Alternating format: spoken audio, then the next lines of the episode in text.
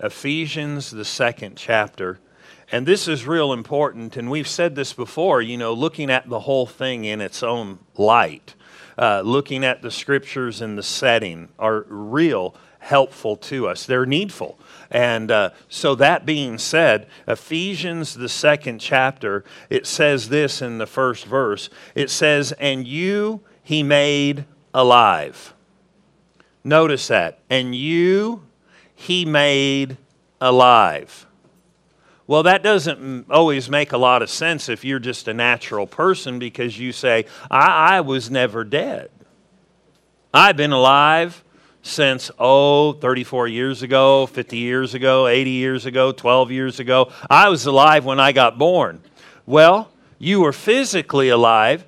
And what we need to realize is when he's talking about being alive, he's not talking about all the time just existing as a person. And so notice this here it says, and you he made alive. He already did this. He made you and I alive who were dead. Somebody said, I, I, what do you mean dead? What people need to realize is is that once without Christ, we were dead. Let me say that again. Spiritually, inside, we were dead. We were not alive. Dead in the Bible can mean, you know, you've died and you left your body. But even in leaving your body, you're only separated from your earth suit. You don't cease to exist when you die. But the issue is is what is death? What is one thing that death is? Death is separation from God's life. So when it says you were made alive, that means there is a time when people don't have the life of God. Jesus said it this way I've come so that you might have life and have it more abundantly. That doesn't mean so we wear party hats and go, we're having a party. No, when he's talking about having life, he actually literally means being made alive spiritually with God's life. So, in all reality, when people say, you know, if a Christian just says, I'm a sinner, and they look at themselves like that, it's totally not right. I know that goes against people, you know. You know, you ever pet a cat? Anybody ever pet a cat or a dog? You ever do it the wrong way? Usually the cat's not pleased, the dog's not pleased, and it just doesn't feel pleasing to you either. Sometimes you say a statement like that and somebody's it rubs somebody's fur the wrong way. It's only because they've been sleeping on it wrong. It's bent wrong. In other words, when we're talking about being made alive with the life of God, we're not talking about something mental, mental and we're not talking about something physical. We're talking about something that happens when a person gets saved. They get a brand new nature. They may still sin, but by nature, they're not a sinner. Is God a sinner? You know, would you ever talk to him like you're a sinner? Why? Because it's not his nature. But you would think the devil's a sinner, right? Wouldn't you? That's just his business. But you're born with God's nature, the Bible said. You get his nature inside. A new spirit's given unto you. And what it is, is that the Bible said death passes away and you get his life and his nature. So you get a different nature. So by nature, you're not a sinner, but you could sin, right? Could a person who's not saved live right?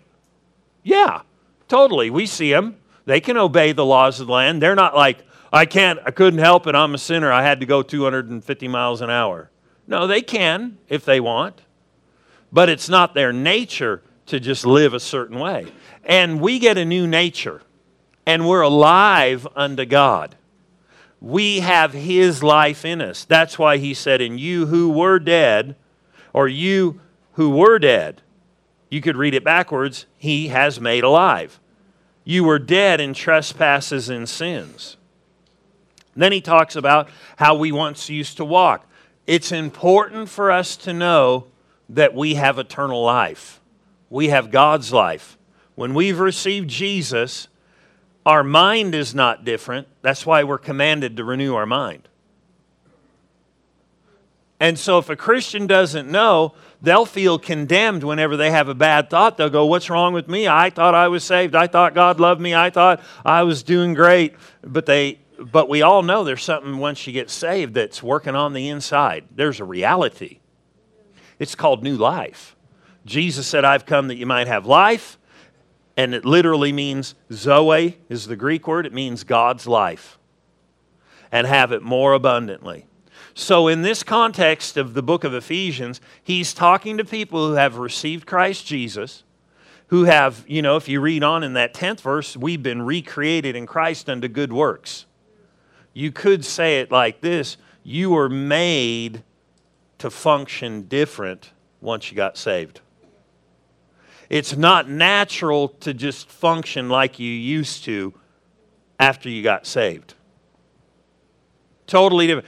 I mean, if a car, you know, we we see cars or we grew up, you watch TV that somebody gets a car and they they make it different. They make it into like a race car. You know, the car wasn't made to do that in the beginning, but after it's made to perform and do something a certain way. And we were recreated, the Bible said, in Christ unto good works. Unto good works. It's the natural course of life for a believer to live for God and live different.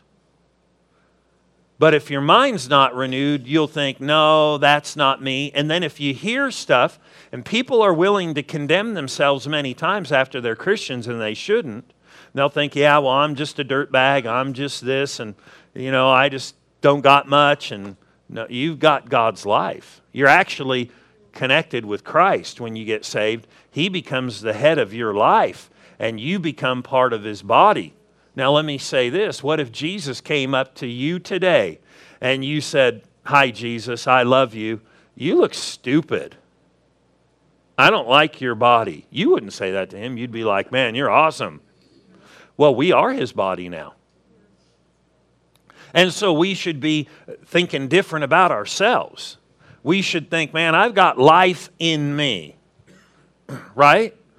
Like a power cable, you know? A big cable can be laying on the ground and it can be so harmless looking, right? Just look whatever. But if you see a down cable from a t- pole, don't go touch it. Don't go touch it. Well, that looks harmless to me. That looks harmless. I told this story. It's been probably years, but I knew a guy back when I was in school in California. Uh, there was this park, uh, San Dimas Canyon Park, and these guys were up there partying. And this guy, for like a buck or five bucks, he said, These guys said, well, well, I dare you to go climb over that power pole. And it was one of the big metal ones, you know. So he climbed and climbed and got up there, and he didn't even make it over the top, and he grabbed, you know, uh, and it wasn't one of the huge, huge ones because he'd have been dead, but he went to grab, and the power that was, it looked harmless. Every now and then, if you ever been by one of those poles and they make a mm, noise?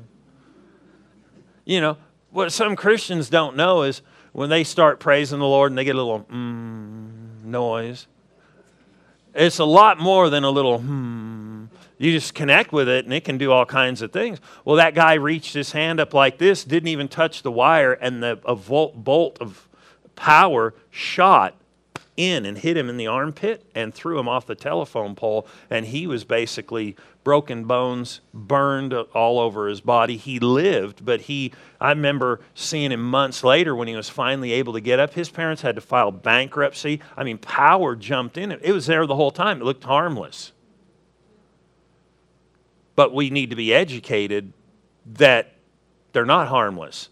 And you're not without power and ability in God's life. And, and uh, literally, I remember seeing him after, because, you know, this is before I was living with the Lord. He showed up at a party, you know, like a worldly party, and he was in a wheelchair. This is no joke. uh, one arm in a cast, the other in a small thing, his legs, and his friends wheeled him in.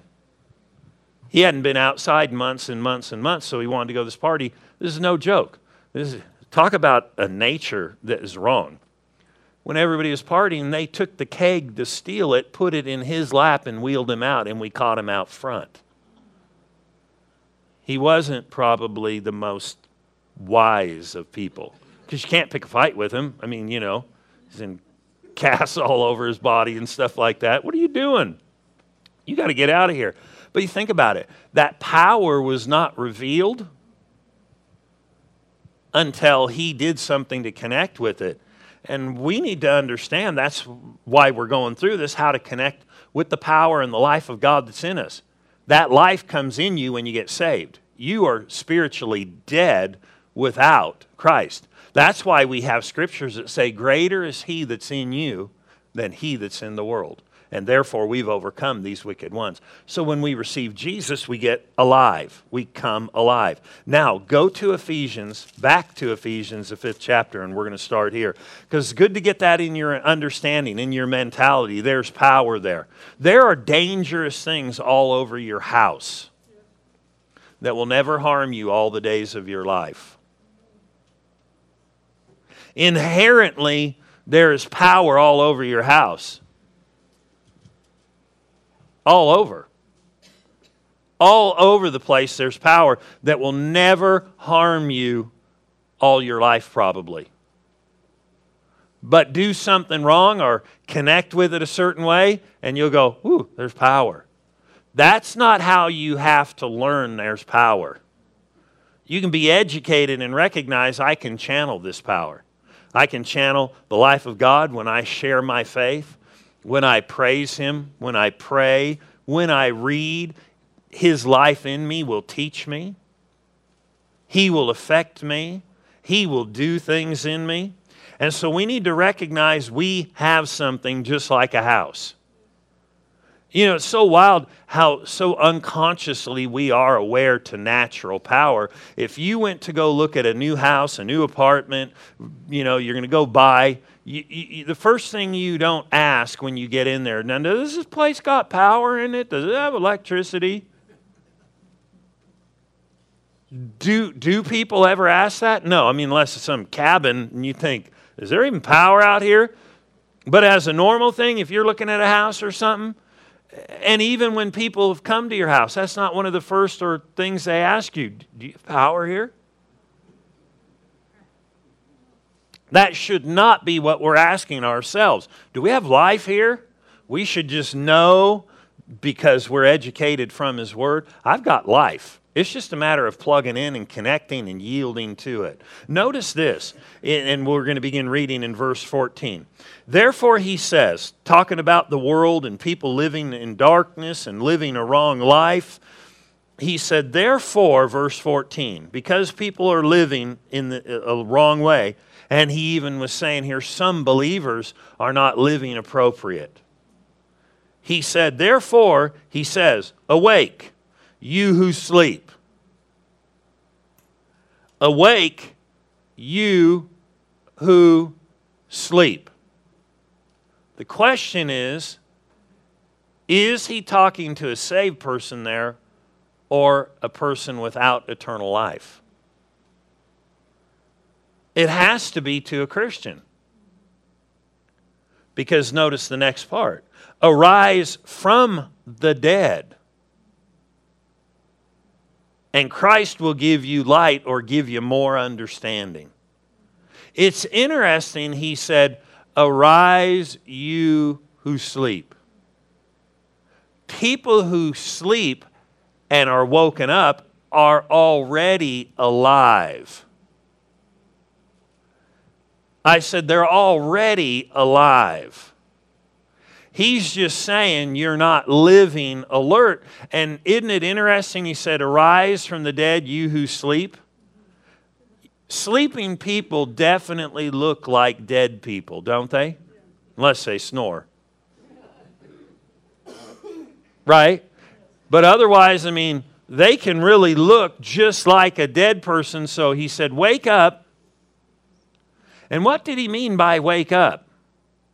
He meant become alert, recognize, don't stay there. Begin to move away from that place, move out of that. Because he said, Arise from the dead. He goes, if you read back before, dead people live a certain way.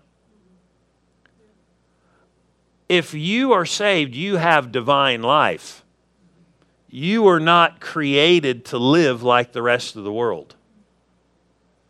And here's something we need to know a person who has life, who is really walking in the life, needs to understand we live for eternal purposes.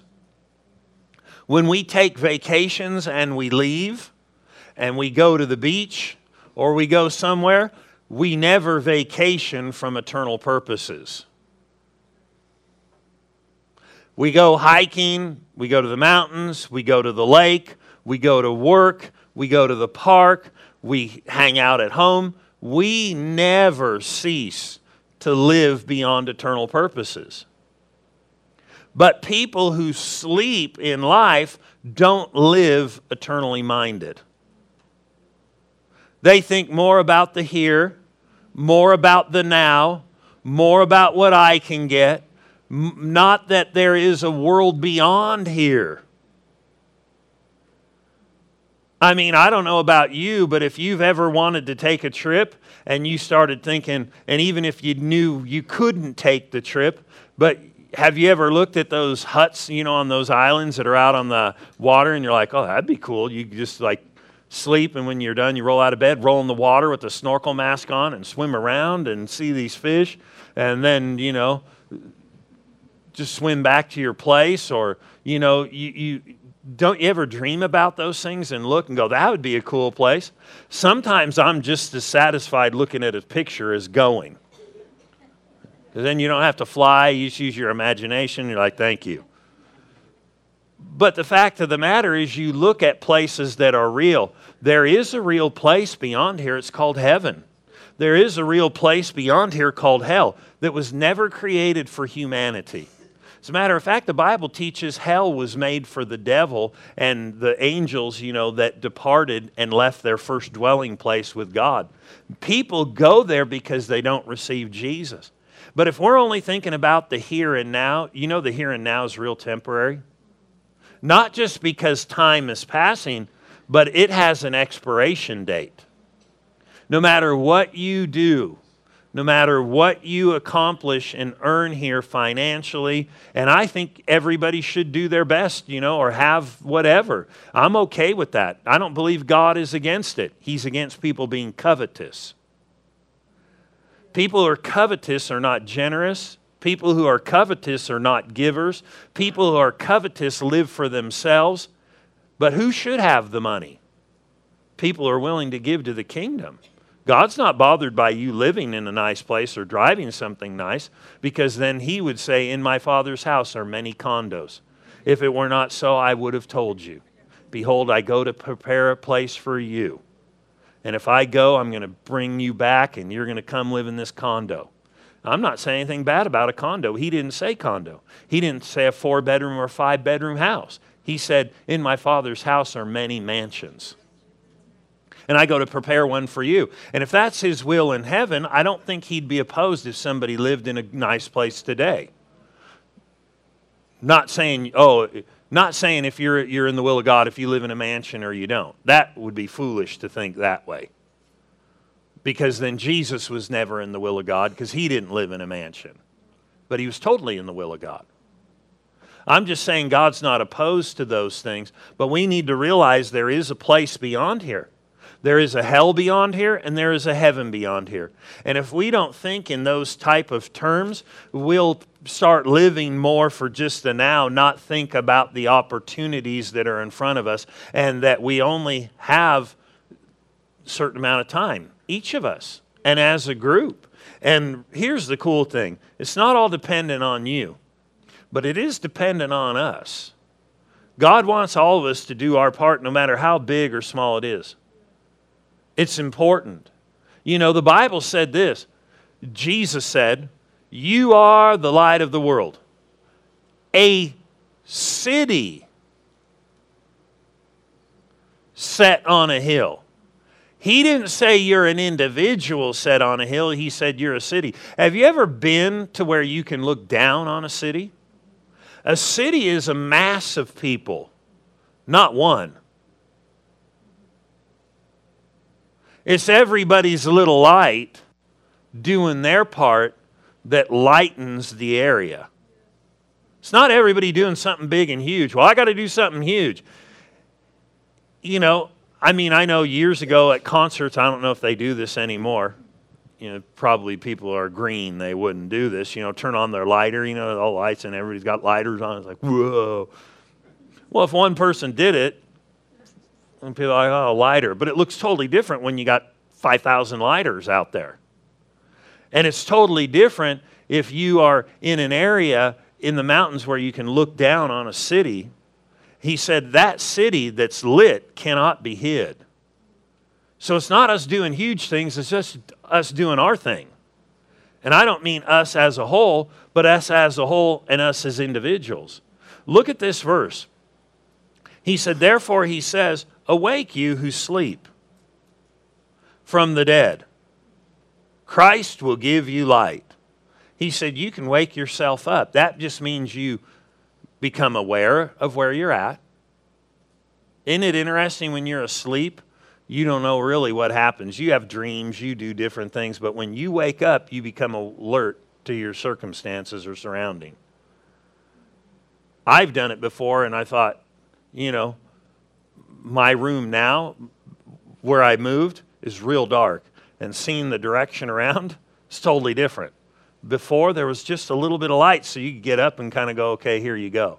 But so what I do is I get up and I turn on the light so I can see what's there. And if you will arise, Christ will give you light. And he'll help you to walk this life and show you what to do because everybody matters. And the big thing is, we need to think beyond here and beyond now. Our giving is not just about here and now. Our living is not just about here and now. It's about a big picture. You with me? And the world needs us even though they may be opposed to us right now. They need us. I know it sounds funny, but they do. I said they do and they need Jesus even if they're opposed to him. I'm going to read this in the Amplified, uh, Ephesians uh, 5 15 and 16. Therefore, uh, see that you walk carefully, living life with honor, purpose, or you could say aim, courage, shunning those or turning away from those who tolerate and enable evil if people enable and tolerate evil, don't make them your close friend. Don't make them their clo- your close friend. Right? I mean, if you don't want something to get cooked, don't put it in a hot oven. And if you don't want it to get burned, don't leave it there. I know these are profound truths here. But if you don't want something burned, don't leave it in a hot oven for too long. And if you don't want to get torched, don't hang around. Don't make them your companions, ones who enable and promote evil. We have something more. Somebody said, Well, I'm trying to win them. Well, you need to use wisdom and knowledge. Are you with me? And I know sometimes people, in their good intentions, you know, I've seen people who got delivered from alcohol who said, Now I'm going into all the bars to go reach people. When I was first saved, I learned don't do that. You need to be stronger. You're not going to go in there to win people, you're going to end up being drunk. Some people are looking for ways to go do things and help, and you need to be aware where you are in life. Not trying to call somebody weak or something, but just understand. You know, I got saved, and I could have gone back to certain places. God dealt with me not to, but I could still reach people. I could still talk to people and bring people to church, and, but I didn't go hang around with my old friends anymore. I, I knew I couldn't. But notice it says, um, but be wise. I'm sorry, I'll back up. Those who tolerate and enable evil, shun those, turn away from them. Not as the unwise, but as wise. Those are unwise things to do but as wise, sensible, intelligent, discerning people. That's us. Making the very most of your time on earth, recognizing and taking advantage of every opportunity and using it with wisdom and diligence because the days are filled with evil. Think about that. He said, recognize, take advantage of every opportunity on the earth. You know, if God deals with you and God talks to you and God's got a plan, the small stuff matters. The small stuff matters. Said, the small stuff matters. Right?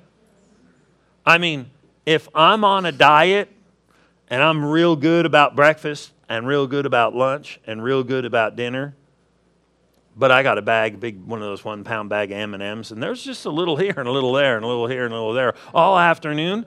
I may defeat the purpose.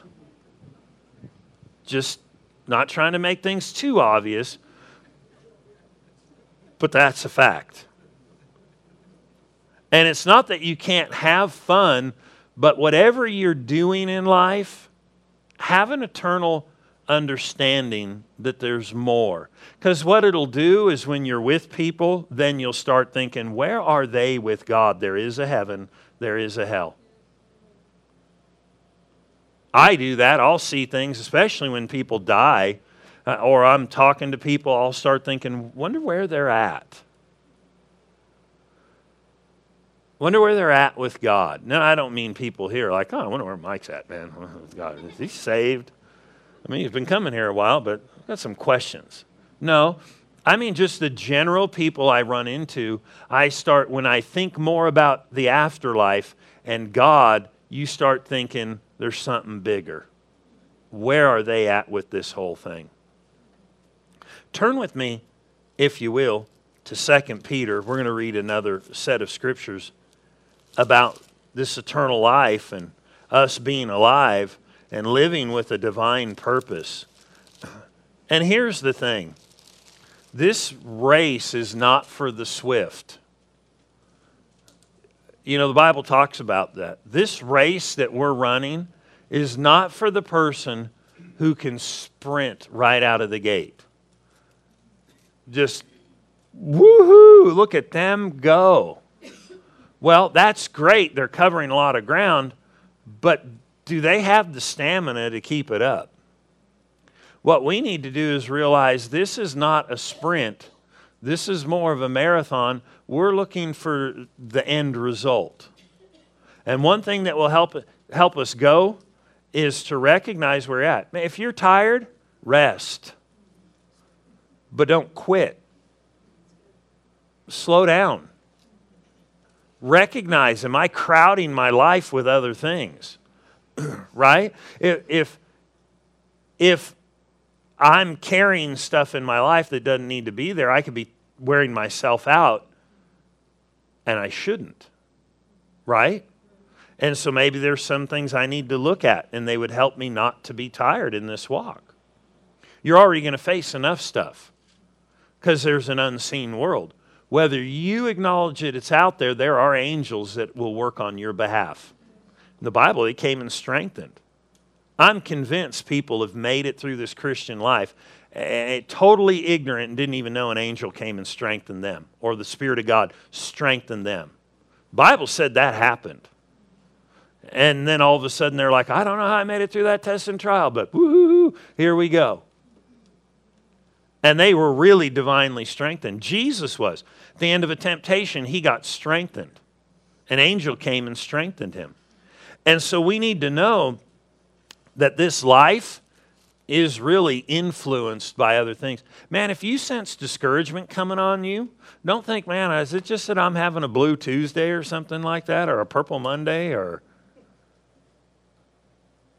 You need to realize there can be things that just are talking to you and lying to you, and you need to say, Go in Jesus' name.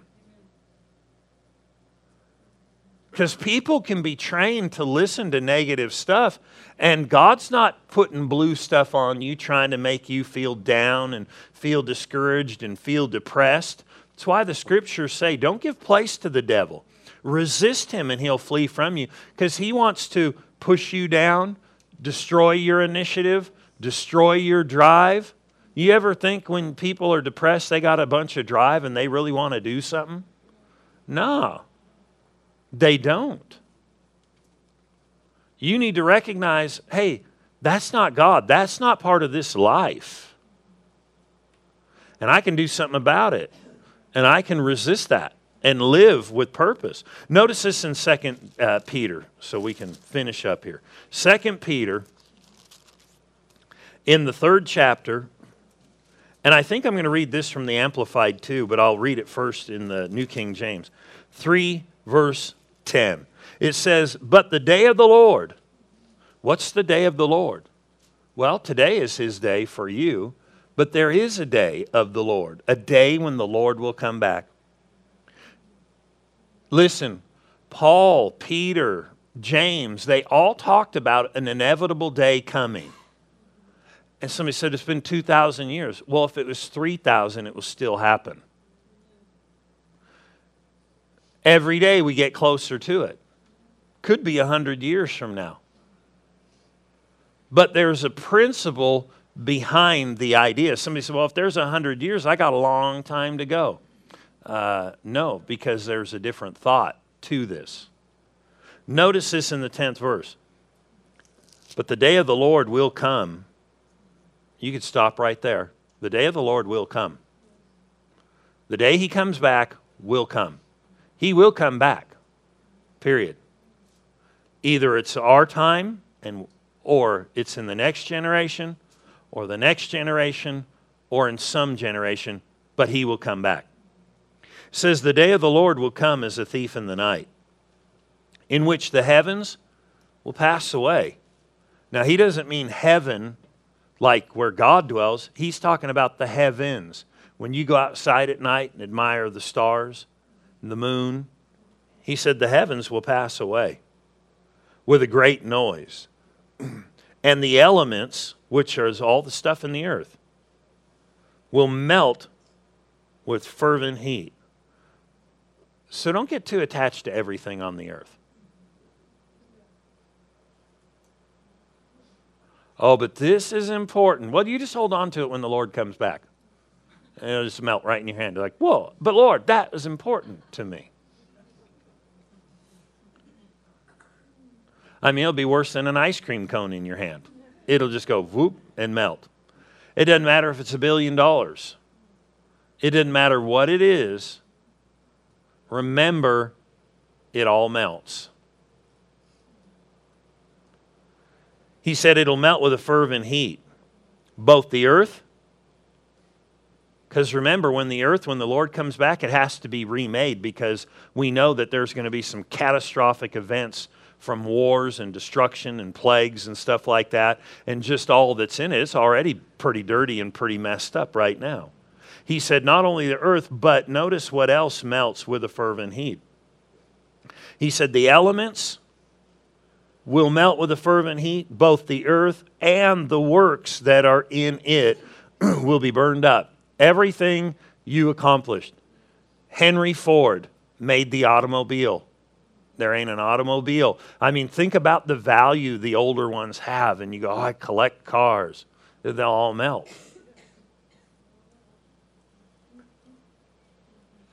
Oh, but but I've built this resort home to retire in. It'll melt. Your secret place in the mountains melts. The whole thing gets rebuilt, and the new Jerusalem comes down. It all ends. It all changes. There's nothing that will go on forever. Why is this important? he said it'll be burned up. You're like, wow, that's not good news. Well, maybe I shouldn't save. No, you still got to live here. Right? I mean, it'd be nice if, like, our credit card bills melted or something like that. But while we're here, they don't melt. It's when He comes back that it all melts. But notice, therefore, since all these things, notice this, will be dissolved. They'll be so burnt, they'll be dissolved. what manner of persons ought you to be? Everything you live for, anything that's not of God, it just all burns. He even said, All your works will be tried by fire. Only the ones you did with God will remain and will you get a reward for. But he said, Since they're all going to be destroyed, what manner of persons ought we to be, or you to be, in holy conduct and godliness? When he talks about godliness, he's talking about a God mentality thinking about God, living for God, focusing more on Him. I mean, hey, if you like to go shopping and you like to cruise through the mall and looks at the look at the shops, that's okay, but have a bigger mentality. Think of eternity. Think beyond. No matter what it is, look at this. Verse 12, he said, in all holy conduct, looking for and hastening the coming day of the Lord. Now I'm going to read this from the, the Amplified. Notice this. But the day of the Lord will come as a thief, and then the heavens will vanish with a mighty and thunderous roar, and the material elements will be destroyed with intense heat, and the earth and the works that are on it will, burn, will be burned up. Since all these things are to be destroyed in this way, in other words, this is how it's going to happen. What kind of people ought we to be in the meantime? In holy behavior, that is a pattern of daily life that sets you apart as a believer. And in godliness, displaying profound reverence or respect toward our awesome God while you earnestly look for and await the coming of the day of God. For on this day the heavens will be destroyed by burning, and the material elements will melt with intense heat. But in accordance with his promise, we expectantly wait new heavens and a new earth in which righteousness dwells. So, beloved, since you are looking forward to these things, be diligent and make every effort to be found by Him at His return spotless, blameless, in peace, that is, inwardly calm, with a sense of spiritual well being and confidence, having lived a life of obedience to Him. Think of that. How many Christians live with internal conflict because they don't do what they know they're supposed to do. So they don't live with an inward sense of peace that I'm doing what I need to do today. It may not look big and grandiose, it may not have all the fireworks, but my heart is calm and at peace with you. I'm obeying you. Those little things, day after day, build big walls that turn into big houses and big things. You understand what I mean by that? Little acts on an ongoing basis. You know, how many people start off to do something big and they toss a bunch of stuff in, but they never come back to work on it? I had a neighbor before I moved out of Gold Canyon who had a about a 68 or 9 Chevelle. And uh, he got all this stuff and it was in his garage and then day after day and year after year after year after year that thing sits with nothing being done to it he started off good but there's no end product so don't worry about just how where you're at just know the little bit today matters a bunch. A small invitation, a recognition, a mindset. Because listen, God knows the end from the beginning. He wants us to be purposeful. He wants you to know you have life. You were created to do this. Actually, if we were created in Christ unto good works inwardly, you were created to submit to God. That's where you'll find the greatest pleasure. Inwardly, you were created to do His will. That's where you're going to find the greatest pleasure. If you want less pleasure in life, but want temporary fulfillment, don't do it God's way. And you'll find, hey, this is kind of fun, but it's kind of like something starts missing inside. It's kind of like the one when they wanted a king, you know, in the Bible. You know, he, he said, you know, don't be like everybody else wanting what they have. All the other nations want a king. I want to be your God. You know, I wonder if the Lord still says that to us. Don't, don't be like everybody else who just wants everything, eh, but want me. Live for me. Go after me.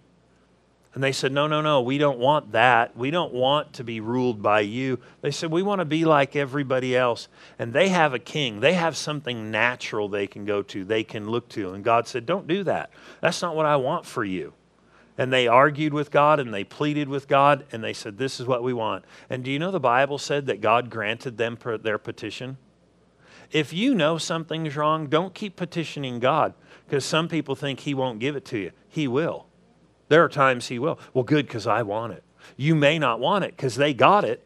And he said, because they got a king and became like everybody else, he said, therefore you will have leanness for your soul. Inwardly, you won't be full. Inwardly, you won't have a fullness. Isn't it interesting? The Bible said, He who would try to save his own life will lose it. But he who would lose his life for my sake, really just to go after it him, he said, you would find it you'd find what life is all about. And isn't it cool that those come down to our choices? That means I'm in control. You know, be careful what you say. Don't say, oh, they make me mad. Those people make me mad. He makes me mad. She makes me mad. No, they may do something that rubs you, but you allow yourself. We're more in control than we recognize in some of these areas because some people say, well, God's in control. God's not in control. It is totally a wrong thought to think God's in control. Ultimately, the things within His plan, certain things are going to come to pass, but God's not in control. I know people don't like that, but God's not in control. If He was in control, He'd make everybody get saved. That's His will. None would go to hell. Somebody said, well, He just doesn't pick everybody. Well, then God doesn't love the world, and He didn't die for the world. He did. People have to respond to Him. You with me? If he's in control, then you have to say when somebody's drunk and runs over a little kid, God was in control. He was not. He was not in control of that. He already told people, don't we read this last week, it's stupid to get drunk like the world does. Don't do it. That was his command. So, is he promoting that person to do that? No, we live in a world where God gives us a free will to choose, and he will assist, he will influence, he will work, he will strengthen. He gave you eternal life inside, and if you'll cooperate, you can have a great time. Doesn't mean you're not going to face things. But understand, God will work with you, but he will not control you. We all know that because there's been times God's dealt with you and you went, nah, I'm not doing that right now. Nuh-uh, uh-uh, I ain't doing that right now. Anybody ever been dealt with by God and you didn't obey him? Then you know God ain't in control. I don't care what preacher said. God, well, it sounds good because then when catastrophic stuff comes, God's in control.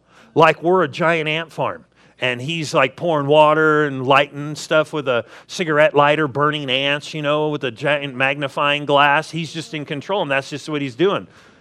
No, that's not what he's doing. If he was in control, did he send Adam and Eve to purposely sin? No. Because he told them, don't. He gave them choice. But thank God, no matter what the failure of man, he can help and begin to work, and we can move forward. We just need to think eternally minded. Amen.